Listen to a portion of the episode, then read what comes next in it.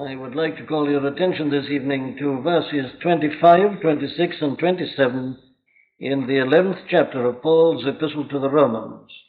For I would not, brethren, that ye should be ignorant of this mystery, lest ye should be wise in your own conceits, that blindness in part has happened to Israel, until the fullness of the Gentiles be come in, and so all Israel shall be saved. As it is written, There shall come out of Zion the deliverer, and shall turn away ungodliness from Jacob. For this is my covenant unto them, when I shall take away their sins. Now we are looking at this great statement contained here, and uh, which uh, I have already described to you as the apostle's way of expressing his absolute certainty about the restoration of the Jews to the kingdom of God and to the Christian church. He puts it, uh, as I've shown you, in the form of a prophecy. And uh, last Friday night we were drawing out some of the implications of that fact. Now then, we can come therefore to the actual statement itself this evening. Here is a statement which is not only of great and vital importance, but one which is in many ways very difficult. And the result is it has been the subject of much controversy, much difference and disagreement of opinion. Now, that uh, is so for a number of reasons, in the form in which the Apostle puts it, I suppose, being the main reason for that. However, it uh, behoves us, therefore, to examine it very carefully.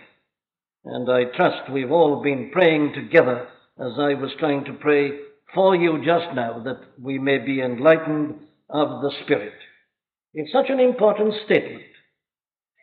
Now, the Apostle gives his prophecy in the last part of verse 25 and the first part of verse 26.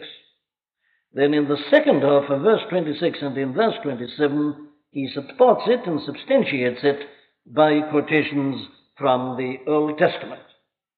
In other words, he's following his usual method, makes his statement, proves it, confirms, shows that in a sense it's not a novelty by means of his quotation from the Old Testament. Now, here then is the essential prophecy that blindness in part has happened to Israel until the fullness of the Gentiles be come in, and so all Israel shall be saved. That's the prophecy. And remember, it is a prophecy. It is the revelation of a mystery, something inaccessible to the mind of men, something men can't foresee nor foretell, but something that has been revealed by God to his servant in order that he, in turn, might make it known to others. And that's what he's doing here. He doesn't want them to be ignorant. He doesn't want them, as it were, eventually to make fools of themselves by having said the wrong thing and then to be shown publicly to have said and thought the wrong thing. Very well. Now then, what, how do we approach this? There are two main ways in which a statement like this can be approached. One is, uh, first and foremost, to give a, a general uh, statement as to its meaning and then support that by means of a detailed examination. That is the method that is adopted by Charles Hodge, for instance, and others. But there's a second method, and to me it seems to be the preferable one. And it's this that we first of all take the statement as it tells, break it up into its component parts, try to discover the meaning of, it, of the words and of the phrases, and then, having got our exact detailed meaning, we can then state the doctrine and argue concerning it, consider the rival points of view, and evaluate them together. It seems to me that that is the better procedure. So we've got to spend most of our time this evening, therefore, in what I would describe again as being the mechanics of interpretation. Let's see what the actual words are. Now, I, I commend this method for this reason. I think it's almost foolish to be having a general argument as to what the apostle is saying until we are quite clear in our minds as to what he is saying. It's foolish to take up the rival schools of thought with regard to the meaning of all Israel shall be saved until we've examined the component parts of the whole great statement. Very well, so we start with the word blindness. This is the, mystery that he is revealing to them. That blindness, in part, has happened to Israel. Now, blindness is the word here in the authorized version that is before me. And in a sense, it is uh, quite an accurate and a good translation. But the word that was used by the apostle does not mean blindness in and of itself. It means hardness. It means obtuseness.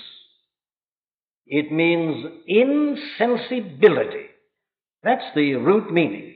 And of course, ultimately, therefore, it, it does come to mean blindness. If you're insensitive to truth, you can't see it. So they were quite justified in using the word blindness, but as uh, they have used hardness in other places, it seems to me that it would have been better if they had used hardness here. Now, there's nothing new about this statement to those of us who are familiar uh, with this particular epistle. We've really had this idea put before us in this same chapter already in verses 8, 9, and 10 where you read, according as it is written, God hath given them the spirit of slumber, eyes that they should not see, and ears that they should not hear until this day. And David said, Let their table be made a snare and a trap and a stumbling block, and a recompense unto them. Let their eyes be darkened that they may not see, and bow down their back always. Same idea. And he's here putting it like this that this blindness in part has happened to Israel.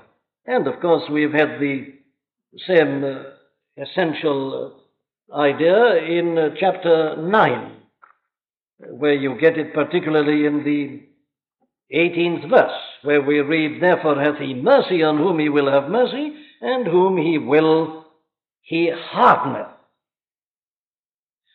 Now, this is an idea that you get in the scriptures that the trouble with the children of Israel was a hardness that led to blindness. And this, according to statements in the scripture, is ultimately the cause of unbelief. Take, for instance, the way in which the author of the Epistle to the Hebrews puts it in the third chapter. Take verse 8. He says, oh, he's quoting, Wherefore, as the Holy Ghost says, Today, if you will hear his voice, Harden not your hearts, as in the provocation in the day of temptation in the wilderness, when your fathers tempted me, proved me, and saw my works forty years. So, this man, the author of the Epistle to the Hebrews, makes an exhortation of all this. Take heed, brethren, lest there be in any of you an evil heart of unbelief in departing from the living God. But exhort one another daily while it is called today, lest any of you be hardened through the deceitfulness of sin. For we are made partakers of Christ if we hold the beginning of our confidence steadfast unto the end. And again the quotation, while it is said, Today, if ye will hear his voice, harden not your hearts, as in the provocation. Now that's the idea that is conveyed by this word blindness. The trouble with Israel, the reason why the Jews as a nation rejected their own Messiah and his teaching, and rejected the teaching of the apostles and dealt with them in the cruel fashion they did, was that they had become hardened. They'd become insensitive to truth. Truth could make no impression upon them. They've lost a sensibility. It's a terrible thing, this. And it is the ultimate explanation, as I say, of all unbelief. Now, in that third chapter of Second Corinthians that I was reading at the beginning, the apostle has got the same idea, but there he puts it in terms of a veil over their hearts, so that they're not able to see. They're, they've been blinded. This terrible inability to see the truth. Now, that's what he means by the word blindness. But then we come to this uh, qualifying statement he says that blindness in part is happened to Israel. What does he mean by in part? And here again, you see, there is obviously room for several different interpretations. Some people say that it means partial blindness. Partial blindness. That the Jews were not totally blind, but they were partially blind. That they still saw aspects of the truth, but they couldn't see it all. Now, this has got to be rejected uh, completely. Because the trouble with Israel was that she was totally blind. To reject the Messiah means a total blindness. And that was the charge that our Lord so constantly brought against the Pharisees. They claimed that they had light, that they were teachers of the people, that they were experts in the law. But the trouble was they were absolutely ignorant. It was a total blindness. Take the case of this Apostle Paul himself. You remember how, in writing to Timothy, he refers to the days when he was a persecutor and a blasphemer and injurious. But you remember what he says? He says, I did it ignorantly. Ignorantly. In unbelief.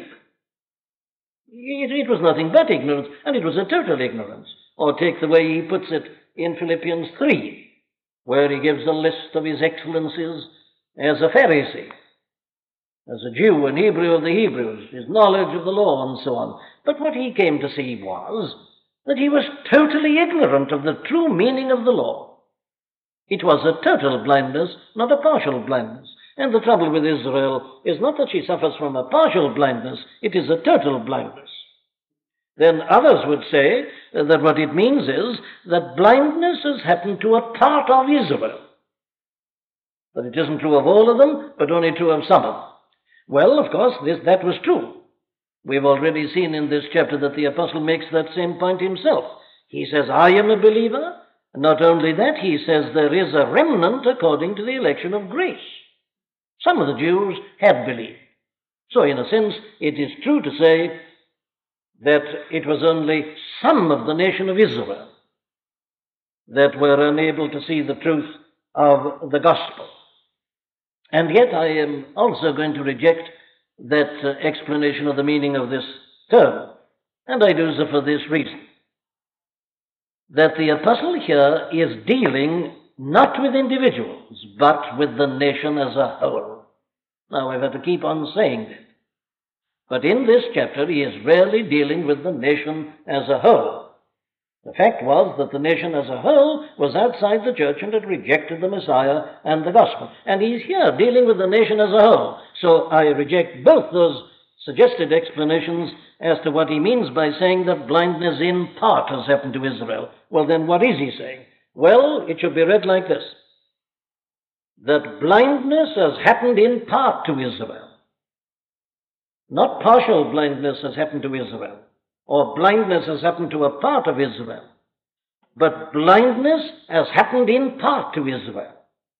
What does that mean? Well, it means that he is referring to length of time, not the intensity of the blindness, but the duration of the blindness. So that a better way of translating this would be this that blindness has happened temporarily to Israel. That's what he means. Blindness for the time being. A temporary blindness has happened to Israel, or blindness has happened temporarily to Israel. Now, what confirms that, of course, is the use of the word until. Blindness, in part, has happened to Israel until. The blindness is not permanent, it's not everlasting. It is a temporary blindness. That's what he means by in part. It is blindness has happened to Israel until. So it's a question of duration of the blindness and not the intensity of the blindness. Now, you'll see that when we come to gather up all these points, it will make the exposition, I think, quite inevitable, and my method of approach will be justified. But now we come to the next phrase, which is, is happened. You see, every single statement here, every phrase, every word is of great importance. Blindness, in part, is happened to Israel, which means, of course, has happened. Why do I uh, pay attention to this? Is he saying any more than that uh, Israel as a whole is blind? Well, obviously he is, because if he only meant that, he'd have said that. When he says that blindness in part has happened to Israel, he does mean that it is something that has happened to them. And that means this that the blindness or the hardness to which he is referring is what we had to call, when we were doing chapter 9, a judicial blindness. In other words, it isn't something that they've produced themselves, it is something that has happened to them, something that has been put upon them. Now, the way, in other words, of interpreting this is again to go back to chapter 9 and to read there what we read about God's dealings with Pharaoh, verse 17 and so on. For the scripture saith unto Pharaoh, Even for this same purpose have I raised thee up, that I might show my power in thee, and that my name might be declared throughout all the earth. Therefore hath he mercy on whom he will have mercy, and whom he will he hardeneth. You remember we dealt with that. You may not like that. Not a question of liking. I don't like it. But when you're reading the scripture, what matters is not what you like, nor what I like, it's what the scripture says. Neither is it a matter of whether you can understand it or not. Who can understand such things? Paul says it's a mystery. And do you remember the answer that he gave to the clever objector in chapter 9. Thou wilt say then unto me, Why doth he yet find fault? For who hath resisted his will? To which the answer is, Nay, but, O men, who art thou that repliest against God? Shall the thing formed say to him that formed it, Why hast thou made me thus? Hath not the potter power over the clay of the same lump, to make one vessel unto honour and another unto dishonour? How foolish it is for men to pit their little understandings against profound truth like this. Do you understand a miracle? Do you understand the rebirth? Well, if you think you do, you don't know what it is, because our Lord told Nicodemus that it's a mystery, comparable only to the effect of the wind. Marvel not that I said unto thee, Ye must be born again. The moment you take up this attitude of saying, I don't understand it and I don't like it, you as a Christian are putting yourself into the same position as an unbeliever. You're using exactly the same arguments. People don't believe in God because they can't understand the idea of a God. That's the typical unbeliever's argument. It's not what we understand, it is what has been revealed. And I'm saying this in order that I may remind you of what a serious thing it is to pit your understanding or your likes or dislikes against the word of the eternal and almighty God. Blindness in part has happened to Israel. It's been something that has been put upon them. Now, this doesn't mean that God is the author of unbelief, but what it does mean is this that because of their unbelief and their persistence in it, He deliberately hardens them, as He did with Pharaoh. Now, all that has been stated already in verses 8, 9, and 10, which I've already uh, read to you this evening. And, of course, got, we've had it again in verses 11 and 12. I say then, have they stumbled that they should fall? God forbid. But rather, through their fall, salvation is come to the Gentiles for to provoke them, the Jews, to jealousy. Now, if the fall of them be the riches of the world and the diminishing of them the riches of the Gentiles, how much more their fullness? God has chosen to do this to them in order to bring in the Gentiles and ultimately to provoke them to jealousy. But the point we are making, therefore, is this that a part of the mystery is this that God has inflicted upon the Jews as a whole, as a nation, and as a race, this judicial blindness. Now, let me show you how our blessed Lord Himself really taught exactly the same thing. Do you remember what he says as it's recorded in the Gospel according to St. Matthew in chapter 13 as to why he spoke in parables. Listen to this. Verse 10 And the disciples came and said unto him, Why speakest thou unto them in parables? How often has this been misunderstood? I've heard evangelists sometimes using the argument of parables in this way. They want to justify their own use of stories. They tell stories. And they justify this, but our Lord told stories. Didn't he tell the parables? It's got to be made simple. They think that that is why our Lord spoke in parables. But listen to what he says himself. They ask him, Why speakest thou unto them in parables? He answered and said unto them, Because it is given unto you to know the mysteries of the kingdom of God, but to them it is not given. For whosoever hath to him shall be given, and he shall have more abundance. But whosoever hath not, from him shall be taken away even that he hath. Therefore speak I unto them in parables, because they seeing see not, and hearing they hear not, neither do they understand. And in them is fulfilled the prophecy of Esaias, which saith, By hearing you shall hear and shall not understand, and seeing you shall see and shall not perceive. For this people thought is wax gross. Same idea, that's the hardening again. And their ears are dull of hearing, and their eyes have they closed, lest at any time they should see with their eyes, and hear with their ears, and should understand with their heart, and should be converted, and I should heal them. But blessed are your eyes, for they see, and your ears, for they hear. For verily I say unto you that many prophets and righteous men have desired to see those things which ye see and have not seen them, and to hear those things which ye hear and have not heard. It's exactly the same thing as he says at the end of Matthew 11. I thank thee, O Father, Lord of heaven and earth, that thou hast hid, hid these things from the wise and prudent, and hast revealed them unto babes.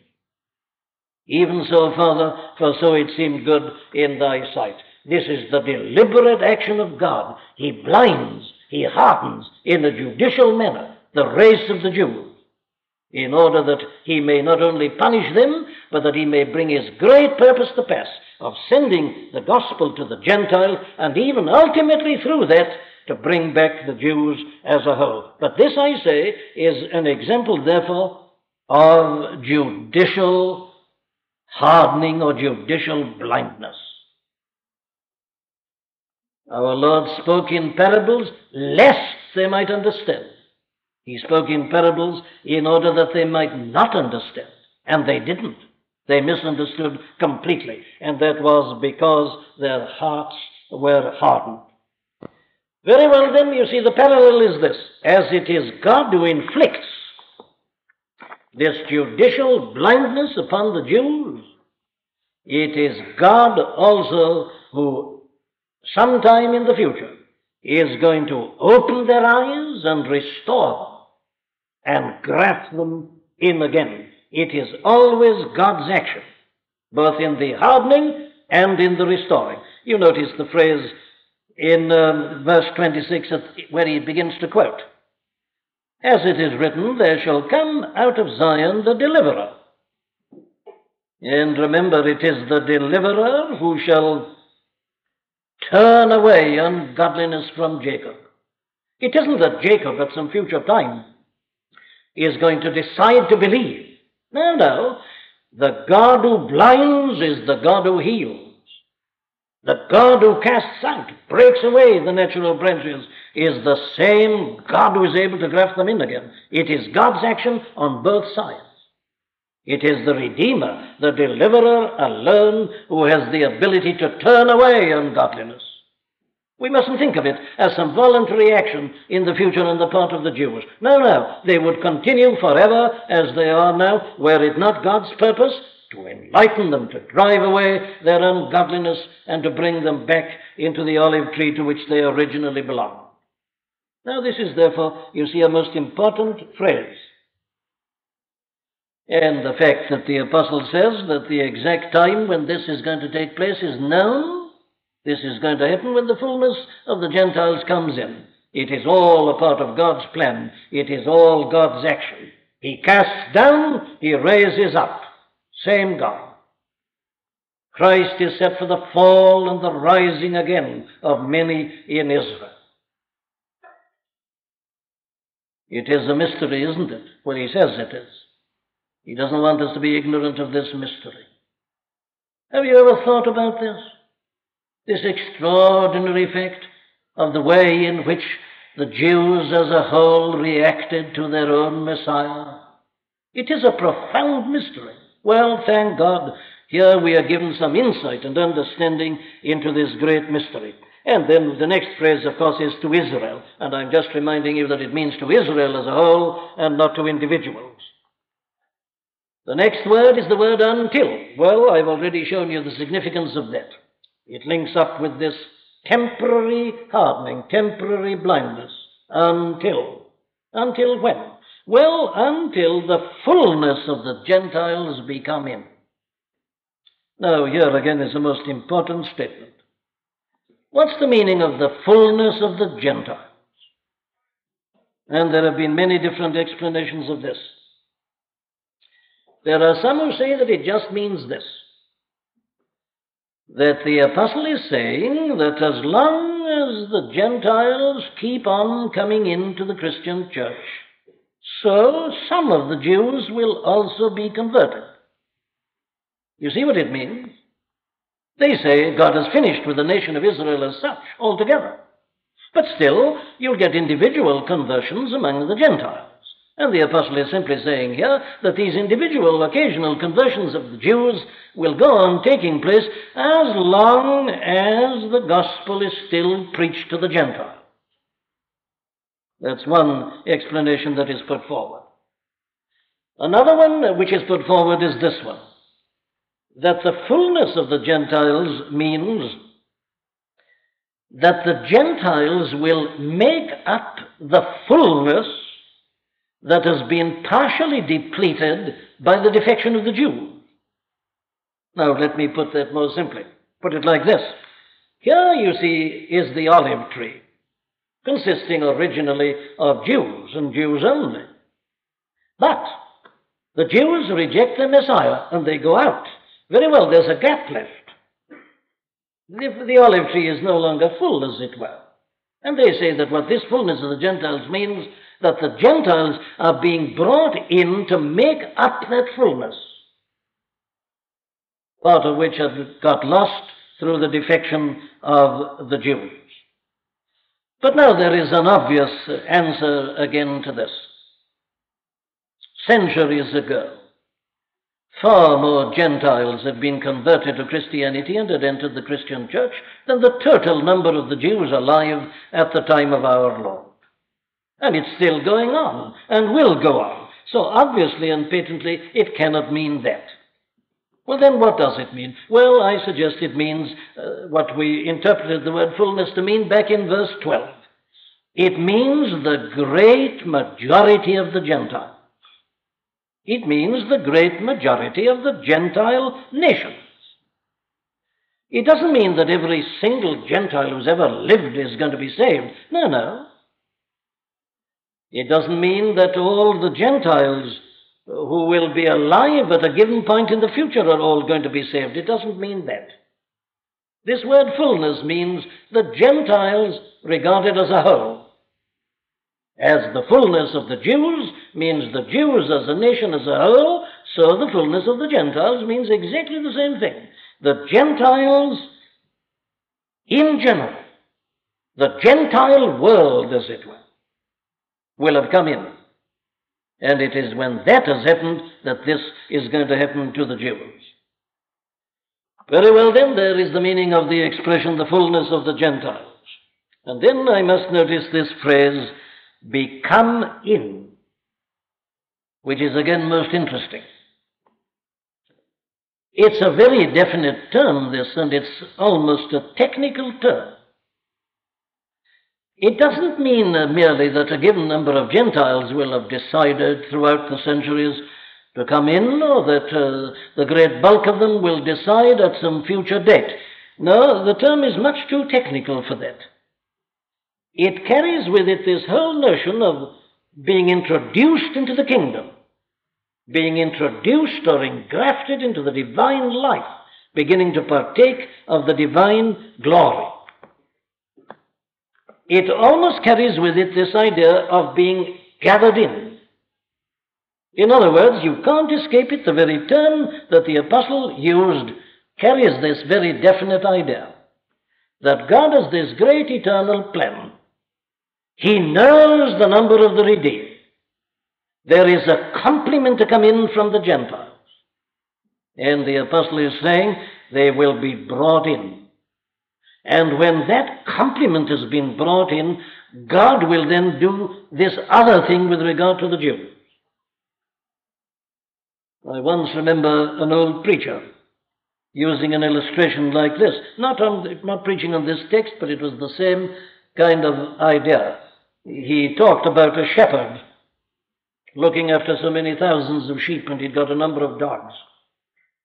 And the shepherd was always careful to gather in the whole of his flock at given times in order that he might count them and examine them and so on. And the point the old preacher was making was that the shepherd kept on sending out dog after dog. There were still some missing. The full complement hadn't come in. Some were grazing over there, some over there, and some over there. And he sent these dogs in different directions. And the men, the shepherd isn't satisfied until they've all been gathered in safely gathered in. That's the idea that's here in this entering in. This complement from amongst the Gentiles that God is purposing and determined to bring unto salvation. Now then, very well, there are the terms of the second half of verse 25. Let's have a look at the beginning of verse 26. And so, says the apostle, all Israel shall be saved. Now, what does he mean by and so? Well, I'm suggesting that he means after the above, after I've, what I've just been saying. After the until is ended. This blindness has happened temporarily to Israel until the fullness of the Gentiles has been brought in. But when that happened, then all Israel shall be saved.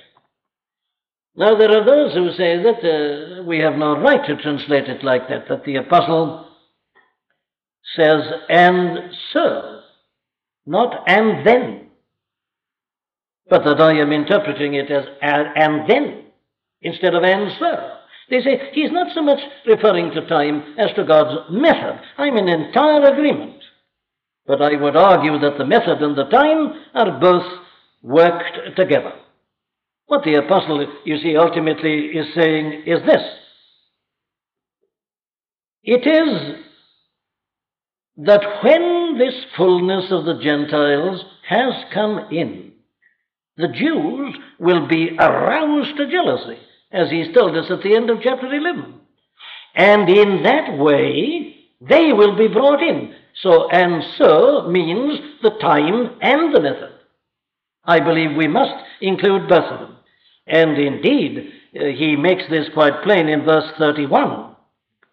He says, or take 30 with 31, as ye in times past have not believed God, yet have now obtained mercy through their unbelief, even so have these also now not believed, that through your mercy they also may obtain mercy. That's it. He's saying, in other words, this is God's way of doing it. The blindness is going to continue with them until this full complement of Gentiles is in. Then that is the thing that God will use to rouse them to jealousy and bring them in. He's brought you in through their defection. He's now going to bring them in through what they will see in you. And so, it means the time and the method, both operating together. But this brings us to the crucial statement which is about the meaning of all Israel. Now then, here is the thing above all others about which there has been argumentation.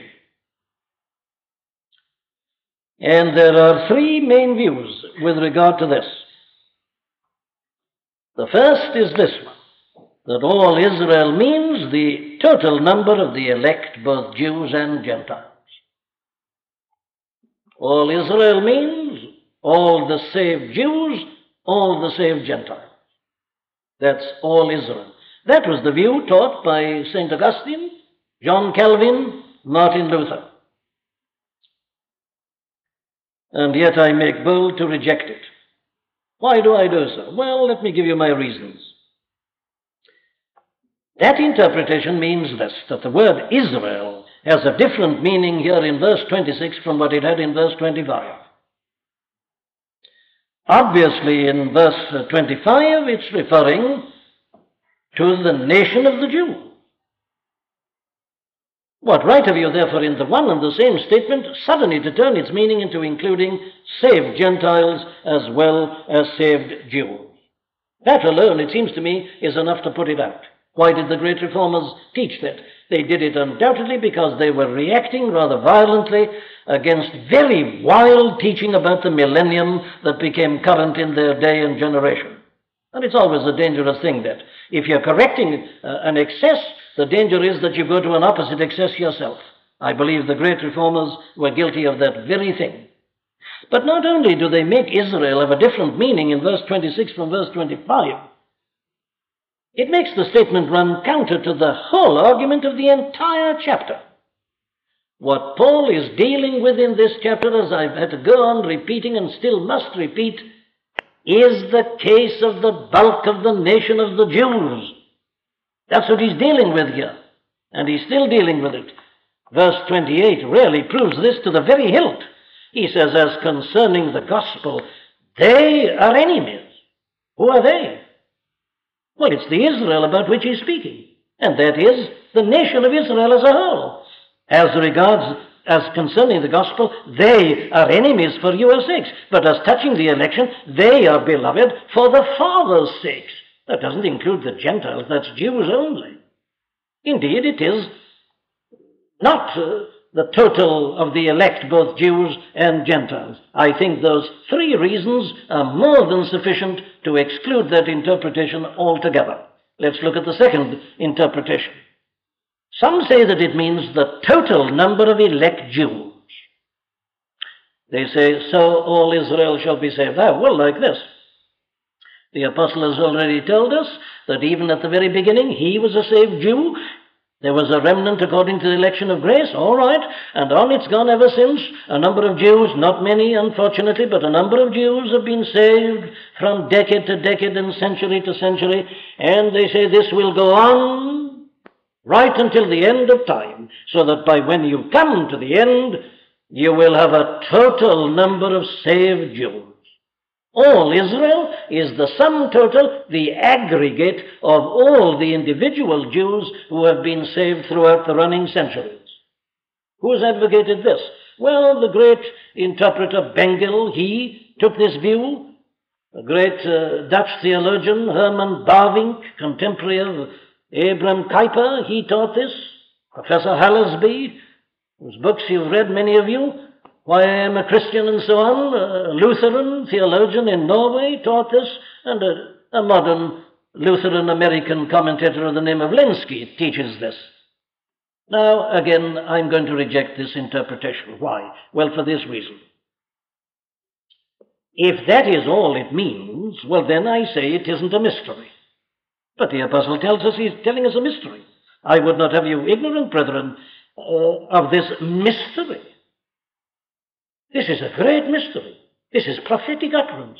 This is something that has been revealed to him. Well, if it's just a question of a number of Jews, odd Jews now and again being converted and added to the church, and that eventually there'll be a sum total of them, well, there's no mystery about that. We all know that. We don't need to be told that.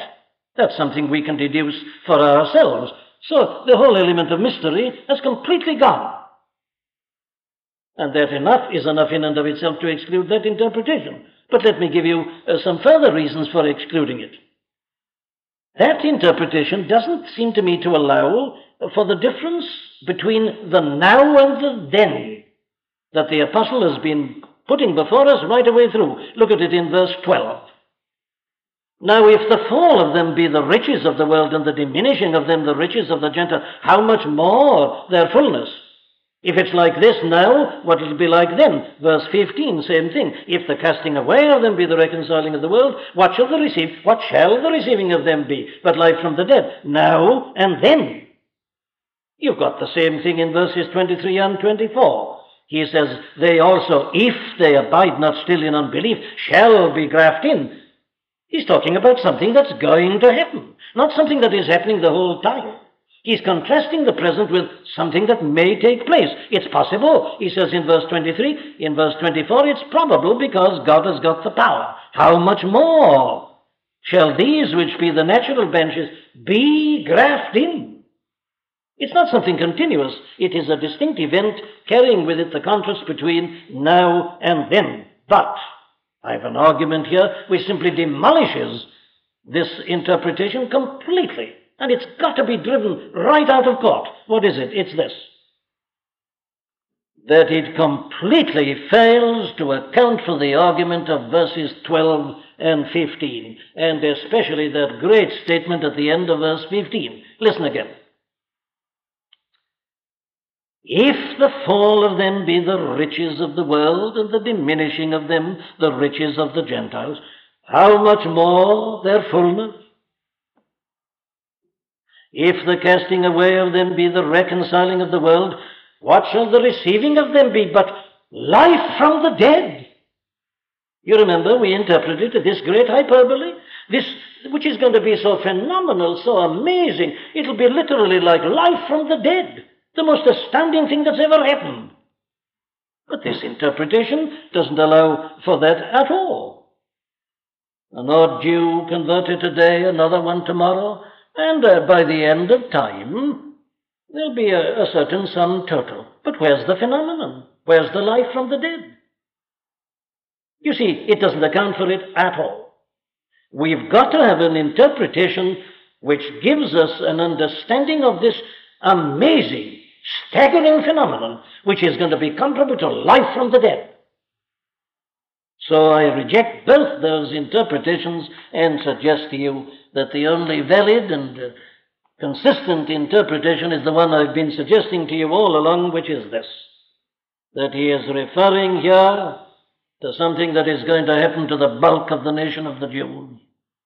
The Israel of verse 26 is the same Israel as in verse 29. It means the bulk of the Jews, the Jews as a whole. It doesn't mean every single Jew, remember, at a given point.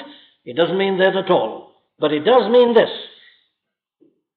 it doesn't mean every pure blooded Jew, but it does mean that those who have Jewish ancestors and those who cling persistently to the Jewish religion will, as a whole, have their eyes opened.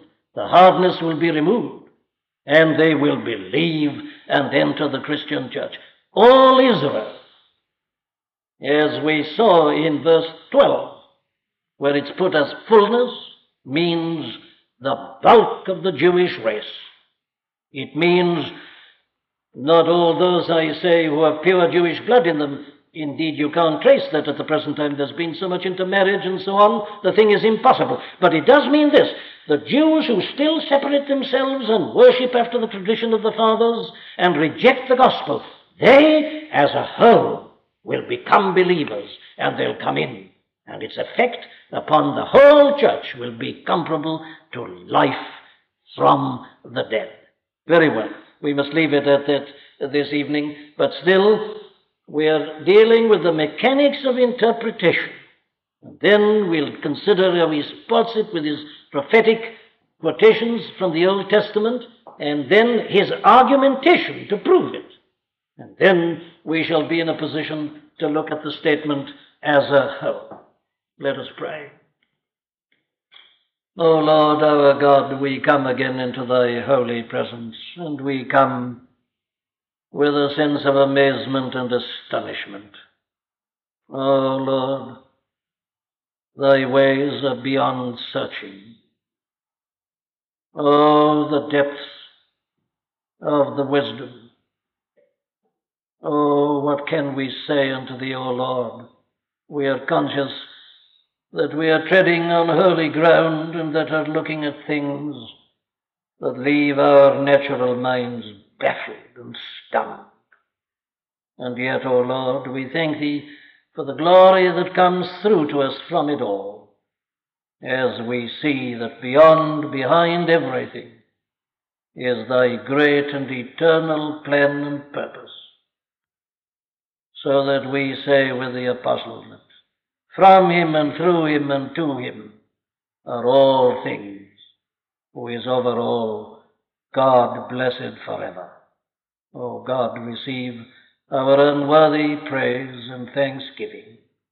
And now may the grace of the Lord Jesus Christ and the love of God and the fellowship and the communion of the Holy Spirit abide and continue with us now this night, throughout the remainder of this our short, uncertain, earthly life and pilgrimage, and evermore. Amen.